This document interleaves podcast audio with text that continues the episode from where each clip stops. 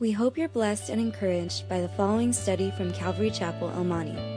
It's our simple prayer that you would grow stronger and deeper in an intimate and personal relationship with Jesus Christ.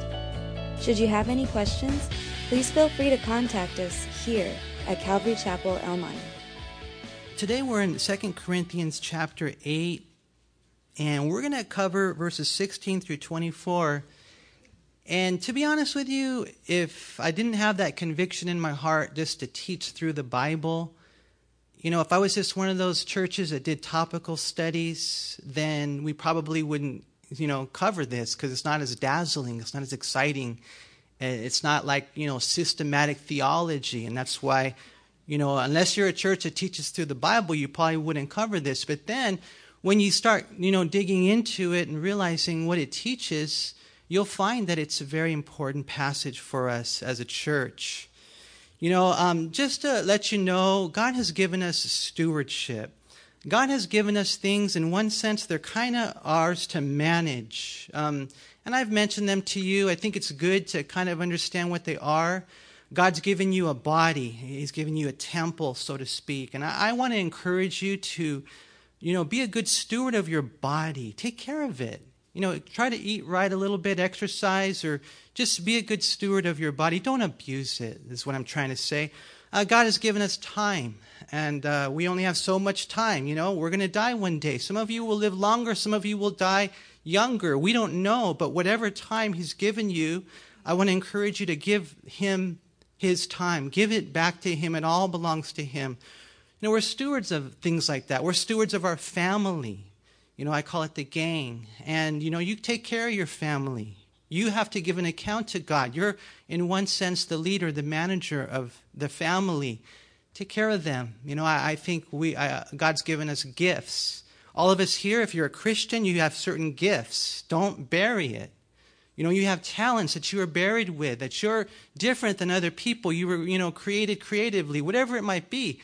You know, use those talents and gifts for the glory of God because one day you'll, you know, give us an account for it. You know, I, I think of a lot of things. I think of the gospel, how we're stewards of the gospel. And you know the gospel, you should give it out.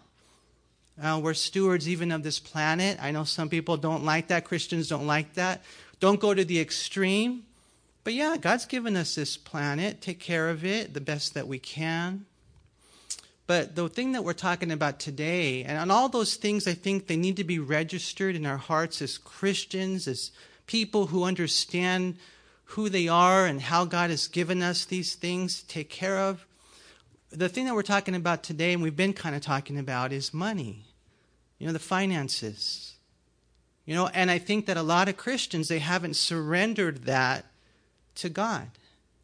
I mean, you know, and we're talking primarily about giving to the poor, but I'm just kind of using this as an opportunity for you to get this area, ask God for the grace and the wisdom to get this area right in, in the Lord, man, that you would be obedient, understanding that every single penny belongs to Him. It's not yours. You can't do with it as you please. It's all His. And I think for us as Americans, he's given us a lot. And what we've done with it, unfortunately, is we've indulged. And God, I think, in coming to places like this is pretty cool because we have then the opportunity to just kind of like rewind a little bit and say, okay, what is it, Lord, that you want me to do with your finances? And, and we're going to see that in our study today. Um, that's one aspect of it. Another aspect of it, I think, is as a church and as, as ministries. You know, you guys, I think about this sometimes. You guys work hard and you give to the ministry. And we, as a ministry, need to be really careful with that money. Because, as you guys know, there's a lot of ministries out there that haven't been. Uh, they've been abusive. I was reading story after story after story. It's not hard to find stories, huh, of treasurers, church treasurers, pastors, leaders, people in the church who have abused it. I was reading about some lady, she got, you know, a side house, a couple of BMWs, um, maxed all the credit cards. I mean, 444,000 over here, 106,000 over here. You know, I was reading one story about a guy who was a church treasurer who stole And what ended up happening was the church was totally divided over it because part of them said you should take it to the courts, others said no, deal it with it in the church, and it just, just it just destroyed the church. But these things, you know, there happen. And so what what do we do with this? And how does it all work? And and I think today we have in our study some pretty cool things that we, I, as Christians, um, we need to know. It's good to know. Maybe we wouldn't have studied it otherwise, but thank God we have that conviction of teaching through the Bible. And again, remember the background here. Paul is going to the different churches, really in Asia and Macedonia, and uh, now here in Corinth, and he's collecting for the poor saints in Jerusalem, right? And so we're in the middle of that, and, and, and he's going to send Titus, and he's going to send a couple of guys to go and complete the collection and, and so that's where we pick it up in, in verse 16. It says, But thanks be to God who puts the same earnest care for you into the heart of Titus. For he not only accepted the exhortation, but being more diligent, he went to you of his own accord. And we have sent with him the brother whose praise is in the gospel throughout all the churches and not only that, but he who was also chosen by the churches to travel with us with this gift, which is administered by us to the glory of the Lord Himself, and to show your ready mind, avoiding this, that anyone should blame us in this lavish gift which is administered by us, providing honorable things, not only in the sight of the Lord, but also in the sight of men. And we have sent with them our brother, whom we may have often proved diligent in many things, but now much more diligent because of the great confidence which we have in you. If anyone inquires about Titus, he is my partner and fellow worker concerning you. Or if our brethren are inquired about, they are messengers of the churches, the glory of Christ. Therefore, show to them and before the churches the proof of your love and of our boasting on your behalf. Now, if you've been coming the last few Sundays, you kind of you know a lot of what's going on. If you haven't, you just kind of jump right into it. Um, there's a lot of poor people, 21,000 that die every single day because they don't have food. And I think that what we're seeing is that God is just stirring us up to help those who are genuinely poor. Uh, three things stand out. I, I kind of divided it up this way. Number one dealing with the flock carefully and eagerly. Dealing with the flock carefully and eagerly. If you're a servant of the Lord, you should care. You should care and you should be eager. You should be earnest in that care. Not sloppy agape. Care, earnest, eager. Secondly, is dealing with the finances with honesty and accountability honesty and accountability. Not just honesty. Yes, honesty is important, but make sure you're accountable. Make sure that people are seeing what's going on before men. And so, number one, dealing carefully and eagerly with the flock. Number two, dealing with the finances with honesty and integrity, or accountability, I should say. And then number three is dealing with the poor, loving and even gloriously. And, and we're going to see how that all works out right here. But in verse 16, Paul says, But thanks be to God who puts the same earnest care for you into the heart of Titus. And so Paul was grateful to God because the work that God had done in his life. I mean, if you see somebody and they care for people, that's the work of God. It's a beautiful, it's a miracle what God does when He actually works in people to care for the church, right? And He gives the glory to God that Titus earnestly cared for the congregation in Corinth. And you guys, apparently there weren't a lot of men, there weren't many ministers who genuinely cared for the people. And so he was appreciative uh, whenever he found someone who was ministry minded men who could kind of send on his behalf and not have to worry whether or not they were in it for themselves. No, these guys, they really care. Their care is earnest. Talks about Titus here. Later, he wrote something similar to the Philippians about Timothy in Philippians 2 19 through 23. Let me read it to you. It says, I trust in the Lord Jesus to send Timothy to you shortly, that I also may be encouraged when I know your state. For I have no one like minded who will sincerely care for your state. For all seek their own, not the things which are of Christ Jesus. But you know his proven character, that as a son with his father, he served with me in the gospel. Therefore, I hope to send him at once, and as soon as I see how it goes with me. You see, to have people that earnestly care is the work of God. Titus was one of those guys, Timothy was one of those guys, and Paul was grateful for them. But they're rare. They really are.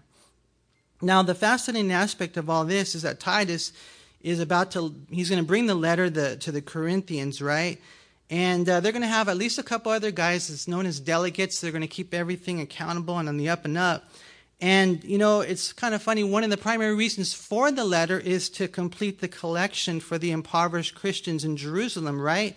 And so, you know, he cares enough to travel, it's kind of funny, and receive the donation. Now, uh, some people would say, well, that's not care. That's like he, he wants something from us. No, it's care because he knows this that it really is more blessed to give than to receive. It really is. You know, most don't see this as caring, uh, they would only see this as asking. You know, when you uh, offer the opportunity for someone to give to a missionary who needs a car in Cambodia, or maybe for the poor person over there who doesn't have any food, it's so sad to see how some think that's not caring. They see it as asking, but little do they know that that's, in one sense, one of the highest forms of caring. Because if, tell you what, you guys, if we can get this right, if we can understand that every penny belongs to God and we don't have to indulge the way we've been indulging, God will change our life. You won't be possessed by your possessions. You know, Christians, thank God, they can't be possessed by demons. Aren't you guys grateful for that?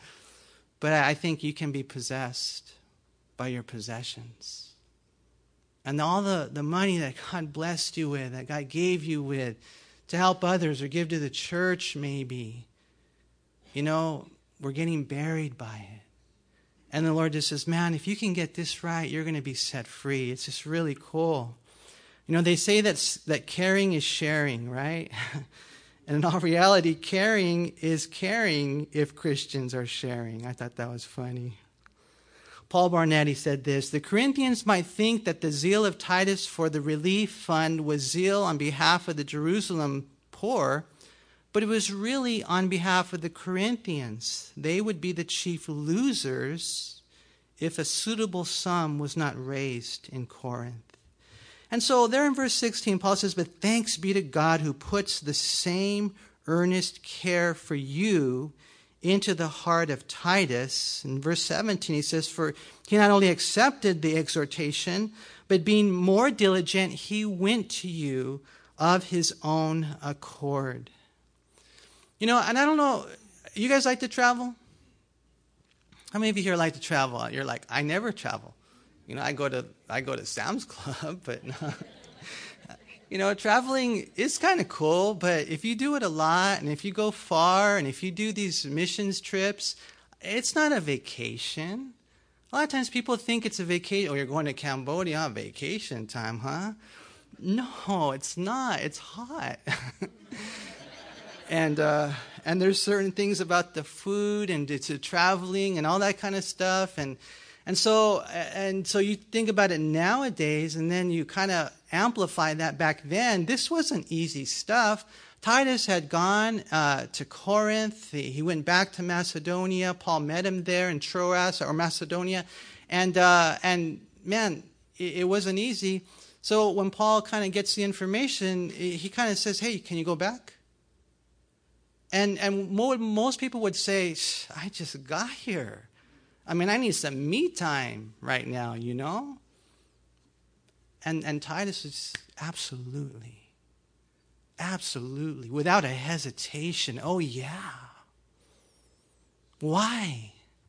Because it says there in verse 17 that he not only accepted the exhortation, but he, he was more diligent. He, he went to you of his own accord. We read in verse 16 because of the earnest care that he had for the congregation. You know? You know, Paul didn't draft Titus. The young man had a desire in his heart to assist, and he followed through.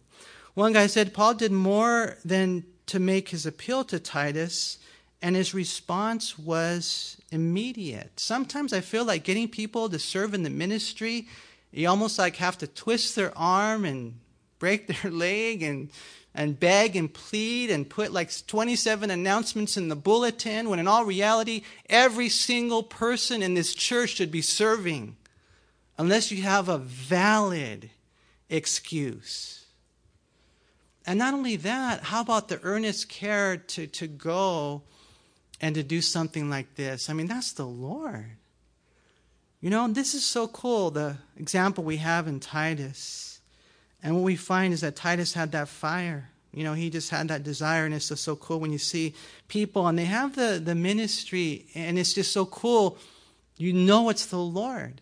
You know, it's totally God. And we read in our text here that he was you know, more diligent. You know, he was more diligent, I guess you can say, than your typical disciple.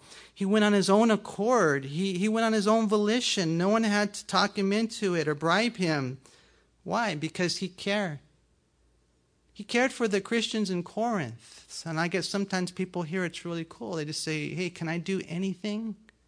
I'll, I'll vacuum the sides right there. We'll, you know, scrub the toilets. We'll help out. Why? Because I care for the congregation in El Monte. I'll tell you what, that blesses a pastor's heart, and that blesses the heart of Jesus. You know, what we find is that Titus had this heart, man, I just, I'm ready to serve. He was, uh, have you guys ever heard that phrase, gung ho? We don't read that too much, gung ho. It's actually a, a fascinating word. I was like, where did that word gung ho come from? And I guess it comes from the Chinese military. It's actually transliterated from the Chinese language. I don't know exactly how they would say it. Gung ho, you know, they would probably say it a little quicker or something, but, you know, and now it's like, eh, but it was at a time where in the military in China, when they found men who were, didn't need to be drafted, who just, they were so eager to fight that, that's where that word came from. And then it kind of travels over. That same guy who used to serve in the Chinese army, he traveled to America and it became an Americanized word. But it's so cool kind of to know where it came from. Because I think we need more Christians who are gung ho, right? Just eager and earnest and, and ready to serve. And again, I know there's different responsibilities here. Some of you have to take care of your kids, some of you have to take care of your parents. There's there's valid excuses that, you know, you can't be there as much, but it's amazing to me how some have both those responsibilities and they're still serving. So now what's your excuse?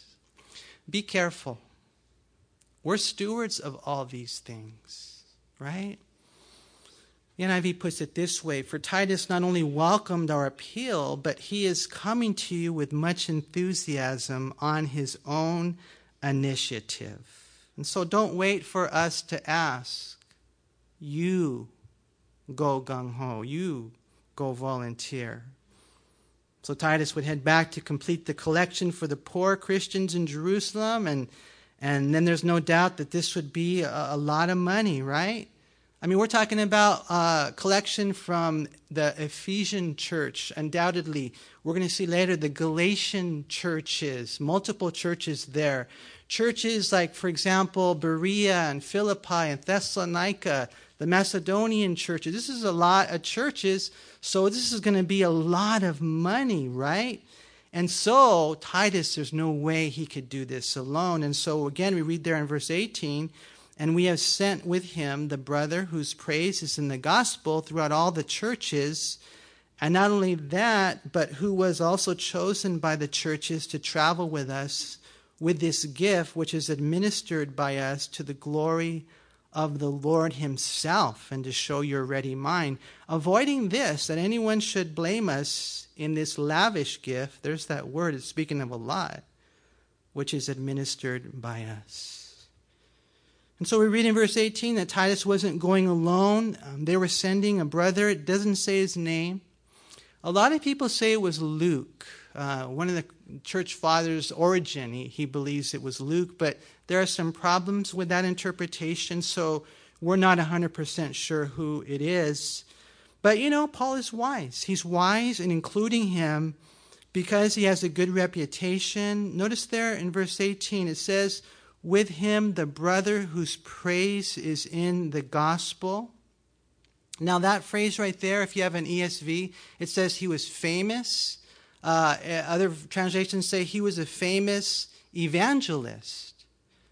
Um, and so that would be someone like a Billy Graham or a Greg Laurie. I mean, it was somebody well known, somebody that was really trusted. And so that's the guy. We don't know his name, um, but apparently they would. And so he would travel with Titus and Paul, and the, Paul would come later, and, and the team with a large gift in order to avoid any type of accusations or temptations, that the whole money matter would be honorable in the sight of God and not just the sight of God, but also the sight of men. That's important, that they would all be keeping an eye on each other, so to speak. You know, and I don't, we don't know for sure. If you want to, you can write down Acts chapter 20, verse 4, because Paul does mention a couple other brothers from Macedonia that went with him from Greece, uh, Sopater of Berea, Aristarchus at Secundus. And so these are probably the guys that went, we're not sure. And it's just uh, it's just wise, man. When we're dealing with finances, that we deal with them with honesty and accountability. And so if you want to put a marker here, you go back to 1 Corinthians 16. We see that was the pattern, and it's a good pattern to have. In verse 1, it says in 1 Corinthians 16, Now concerning the collection for the saints, as I have given orders to the churches of Galatia, so you must do also. On the first day of the week, let each one of you lay something aside, storing up as he may prosper, that there may be no collections when I come. He says, And when I come, whomever you approve by your letters, I will send to bear your gift to Jerusalem. You see, it was okay we're going to receive a collection from you corinthians but you guys choose somebody from your church who you know is trustworthy and they travel with us just so that you know that man we're not going to double dip we're not going to you know buy a couple of bmws we're not going to be eating out you know fancy no this will be given to whom it's been given who it's intended for the money will be handled appropriately and and i think it's so cool for us as a church to be able to talk about these things, you know? Because it's important that we have that accountability. It's not only just honesty, I believe you guys. I mean, recently we were praying about uh, we need another person in administration. We need someone to help us out with that. And it's just so hard to find somebody. Uh, not that you guys aren't honest, but we have to know you really well in order to put you in there. We have to know you really well. And so we got like three or four or five guys, and, and it's hard. But the church would, hey, there's somebody that we could, you know, put in that place, right? And that was the pattern we see in Corinth. And that was seemed to be the pattern that they had in all the various churches. And so Paul was wise. He didn't just say, okay, Titus, you go get the money and we trust you. You're a good guy. No, he knew. Uh, William Barclay said Paul knew that he had his enemies and his critics. He knew well that there would be those who would not hesitate to charge him with turning part of the collection to his own use, and so he takes steps to see that it would be impossible to level that charge against him, but ensuring that others will share with him the task of taking it to Jerusalem. That's why, you know, uh, someone comes up to me, sometimes they'll, you know, give me some money here, man, here's a $100 for the collection. I say, oh, no, don't give it to me. Go put it in the agape box. I don't want to touch that. As a pastor, I don't want to see who gives what. I mean, we do have a few other guys. I thought, oh, we could probably throw Rich in there and Henry in there, but they're pastors. I don't want them to see who gives. Because you know what ends up happening is what ends up happening a lot of times is is we see that and we try not to treat people differently, but man, it's a challenge. The guys that we have in the administration, they're amazing guys. But we don't, Paul said, I'm not going to touch it. We got guys that are going to take care of it, just so that you know that we're not messing around. And, and I think it's kind of common sense, huh? I mean, if it was only Titus, think about it. If it was only Titus handling the money, if we only have one guy in that back room or whatever, the finances are handling the money, if it's just Titus, then what ends up happening? I mean, he's carrying thousands and thousands and thousands of dollars. And even though he's a great man who earnestly cared, people wouldn't help. They might not help, but wonder, I wonder if he took anything for himself. And without that accountability, Titus would have no defense against an accusation Hey, you, did you, you took money, huh? Didn't you? No, I didn't. I didn't.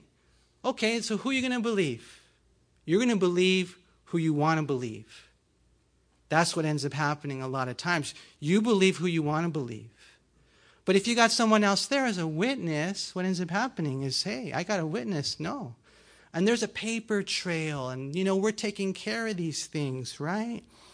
I mean, without accountability, uh, Titus would have no defense against that accusation.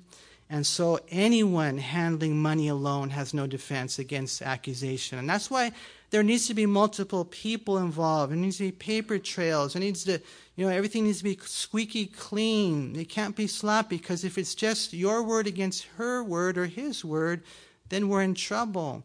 And not only that, without accountability, Titus might be tempted by the enemy you know, to take. Misappropriation of the funds, right? And so you need that accountability. I mean, here's uh, something to think about. Um, do you guys know who the treasurer was for the ministry of Jesus Christ? Judas. Judas. Judas was. Okay? Now, let me ask you a question. Just I want you guys to think this through, okay? Sometimes the best way to learn is to have the teacher ask you questions, especially if he doesn't know. I'm just joking. Do you think Jesus put Judas as, a, as, the, as the treasurer because he knew that Judas would rob from them? No. Jesus wouldn't do that. I believe Jesus put Judas as a treasurer because at that time in his life, he was the most honest man. He was the most qualified man. That's the way I would see Jesus putting people into ministry. And so at that time, he was an honest man. He was an accountable man. He was a gifted man for administration at that time when he was appointed there. But he didn't stay that way. Because the Bible says eventually that in the Gospel of John, it tells us that he started taking from the funds. You know, and, and when you see that, it just breaks your heart, man, that Judas would actually do such a thing. And that can happen to any of us. In John chapter 12, verse 6, it says, This he said, not that he cared for the poor, that was Judas, but because he was a thief and had the money box and he used to take what was put in it. You know, I'm sure Judas didn't start out like that. The Lord chose him, appointed him, but I believe that at the time of his ordination, he was the most qualified, but eventually the devil wore him down. And we read about him and his fall. You know, history tells us that the synagogues throughout the Mediterranean would send their annual tribute to Jerusalem via the representatives of each city in each synagogue. And so the Christians here are kind of doing the, the same thing. You know, we need special men to serve in money matters of administration, especially when there's a lot of money involved. And here, like we read in verse 20, there's a lavish gift. Uh, the word refers to a bountiful collection. And here they're traveling together to guard against any accusation or criticism. And so we read in verse 21 that we need to be honorable. Look what it says providing honorable things not only in the sight of the Lord, but also in the sight of men. And that's what we need to do. So, you know, if you're here and you're a member of this church and this is your home, I'm not talking about weird people, but I'm talking about people who do give and they care and they contribute. You know, if ever the day comes you're like, hey, Manny, I'd like to find out how you guys are spending the money, I don't have a problem with that. I've always been taught that. My pastor taught me that. If there's anyone here who wants to see, hey, where is the money going? That's fine. Just as long as, you know, you're not here for the wrong reason, but because you really care.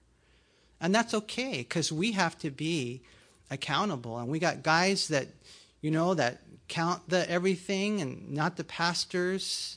And then we have um, others that, you know, multiple checks and, you know, this person does the bank thing and that person. And so it's kind of cool the way there is that there is that accountability. And we really need to have that. And so we read in closing in verse 22 and we have sent with them again our brother, whom we have often proved diligent in many things, but now much more diligent. Why?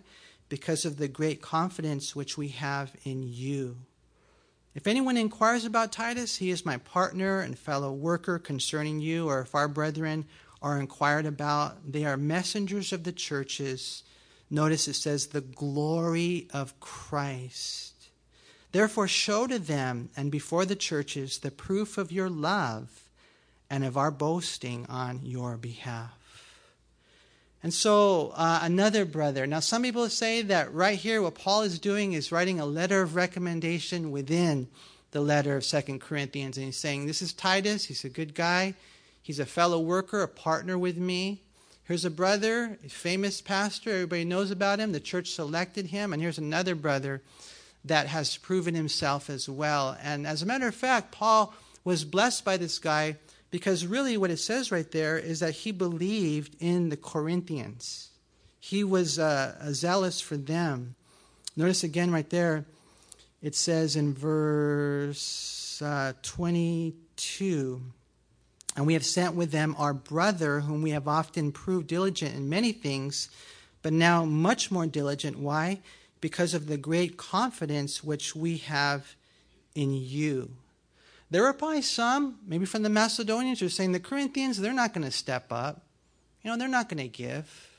And, you know, perhaps that was what's going on. But then there's this brother who says, I believe in them. I believe that the Holy Spirit will work in their hearts. I'm, you know, excited for them. Paul was like that.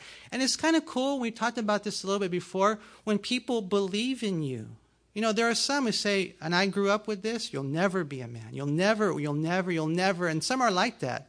You'll never make it in life. And there are others that say, yes, you will. I believe in you. I believe that God's going to work in you. That's where this guy was. So Paul said, okay, I want you to go. And he's writing a letter of recommendation for them, right? He's talking about how this whole thing is going to be handled honestly and with, account, and with accountability. And once again, we see gifts of godliness required for those who serve as church treasurers in the finance committee. Uh, we would call it administration, uh, different words, treasurers, traveling with them. We read in verse 22 that they're often proved. It means that they've been proved many times, tested, and honest, honorable, and faithful, even with finances. They were diligent ministers. We read that there. The word diligent, again, it kind of comes back to what we read earlier that earnest care, uh, zealous for the people of God. And so the special delivery would require, of course, special men. And so I just think it's cool the way that Titus is described there in verse 23 as a partner and a fellow worker with Paul right? And he says, if anyone asks about these guys, uh, let them know that they're messengers of the churches, which tells us that they're representatives. Uh, the word can also be translated apostles. And when the church does this, it's so cool. They're, they're just honest, accountable, generous for the poor.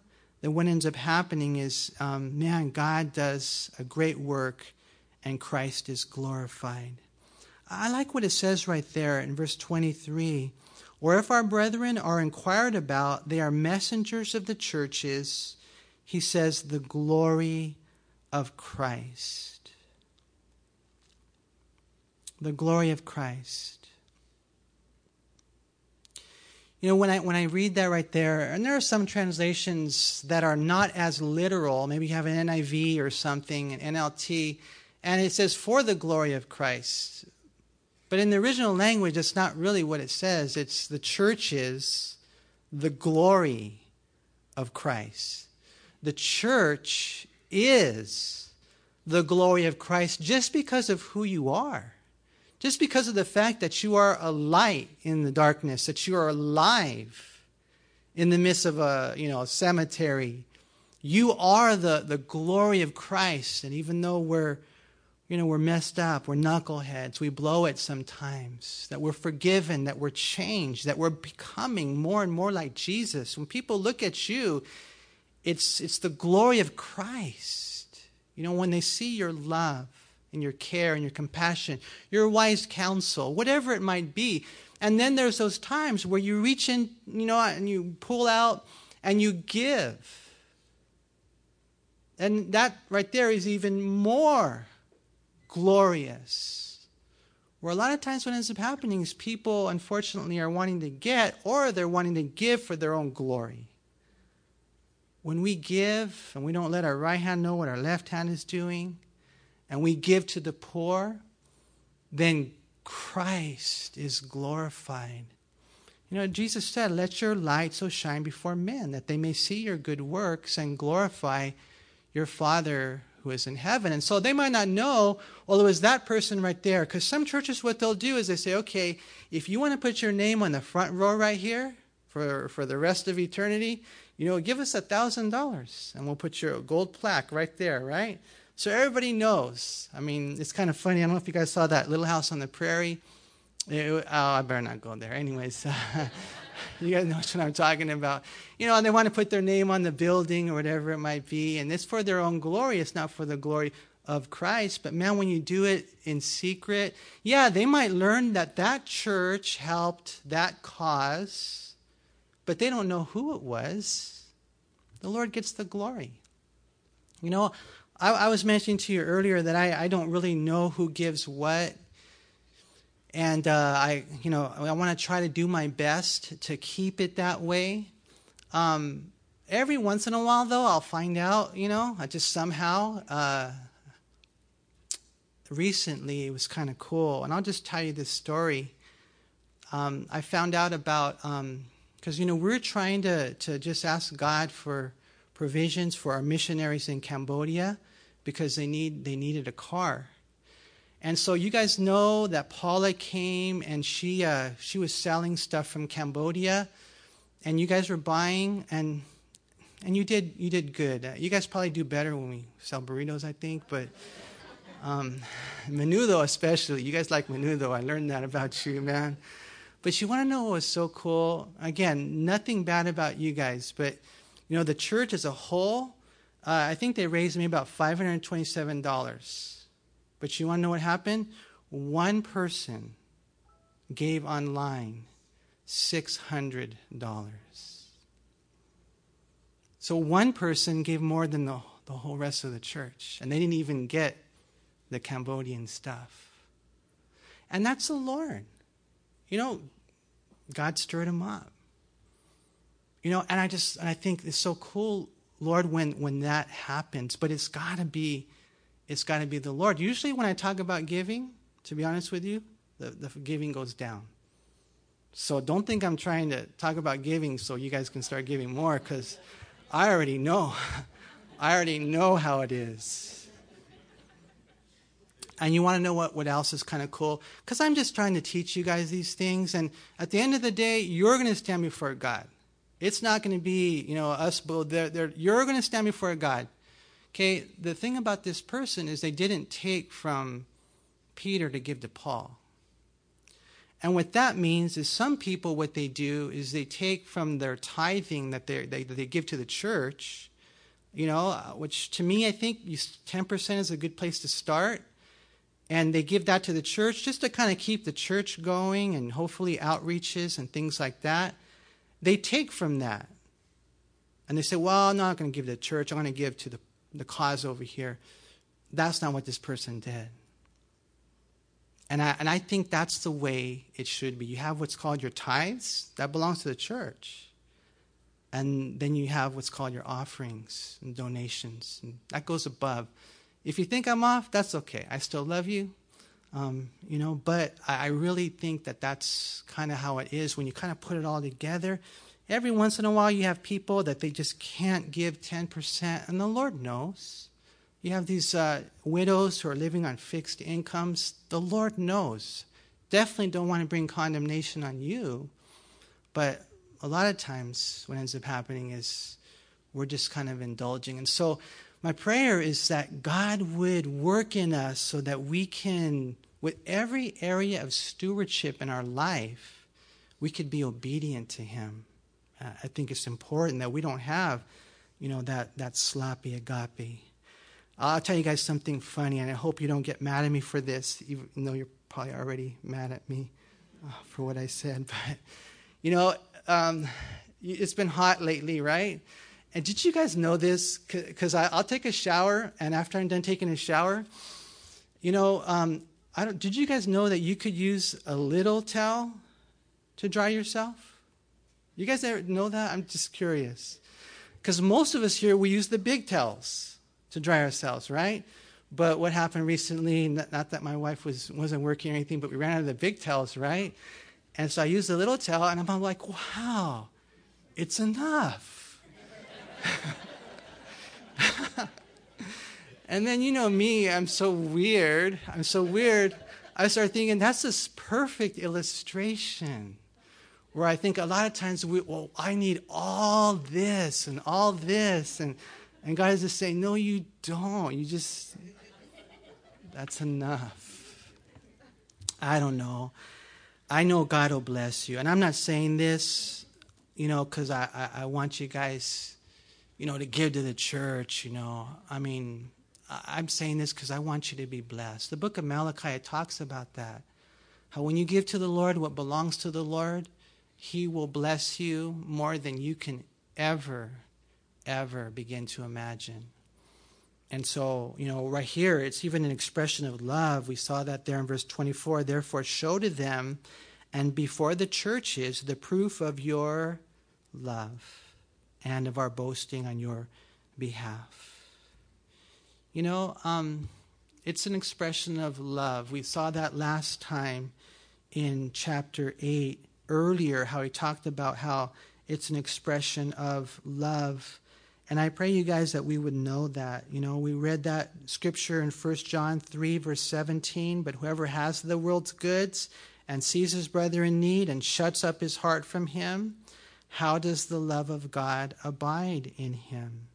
We saw it in chapter 8, verse 8. Notice what he says I speak not by commandment, but I am testing the sincerity of your love by the diligence of others. And so, you guys, um, it's not a coincidence, man, that in the Old King James, the word love was often translated charity. Charity. A lot of times that's God testing our love. Will we give to the poor? Will we give to our missionaries that are in need or the orphans? Or will we keep it all for ourselves? It's just a matter of whether or not we, we really love. And so, three things. Number one, dealing with the flock uh, carefully and eagerly. We saw that so beautifully in Titus. Number two, dealing with the finances with honesty, but not just honesty, accountability. And then number three, dealing with the poor lovingly and even gloriously. Because when we, if we come to this place as a church, God will be glorified through us. One last thing I want to share with you that all this is in light of the fact that God is, de- is willing to deal with honest sinners ever so graciously. And if you're here today and you don't know the Lord, or maybe you don't even know if you know the Lord, you know, you don't know where you stand, you don't know for sure if when you die you're going to go to heaven, then, then really you just have to deal with the Lord honestly and you have to admit, you know, that you're a sinner. I mean, if you've sinned, if you've ever lied, if you've ever cheated, if you've ever stolen, um, if you've ever you know, done these things, uh, the Ten Commandments is a great place to start, then you've sinned. And that sin, it separates you from God. The Bible says that the wages of sin is death. Isaiah 59, 1 and 2, it says that our sins separate us from God. But that's why Jesus came. You know, Jesus came to die on that cross for all your sins. And then when he died, they put him in a grave, but he rose again to show that he has conquered the grave and he's victorious. And his risen life will reveal that he can impute to us his righteous life. And so, what does the Bible say? The good news is this that if you're just willing to deal honestly with the fact that you're a sinner separated from God, and then willing to turn from those sins, repent, and trust in Christ, believe in Jesus today as your Lord and Savior, then, then you will be saved. And so, my prayer is that if you're here today and you don't know the Lord, or you don't even know if you know the Lord, you don't know where you stand, you come to church, but that doesn't make you a Christian. One day we're going to die. You're all, we're all going to die one day. And we'll either go to heaven or hell. The choice is yours. If you choose Jesus, then you choose heaven.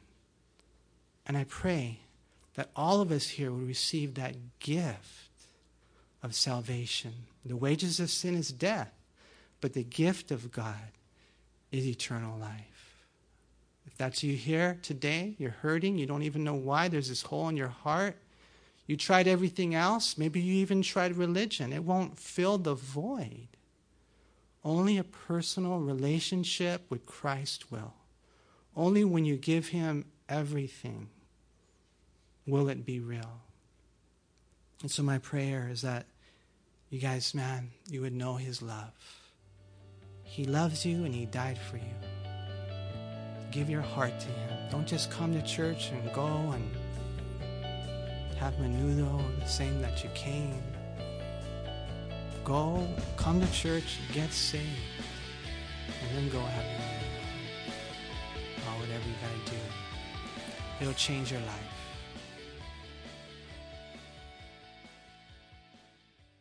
We hope you were encouraged by this study. If you have any questions, please call us at Calvary Chapel El Monte at air code 626 454 3414.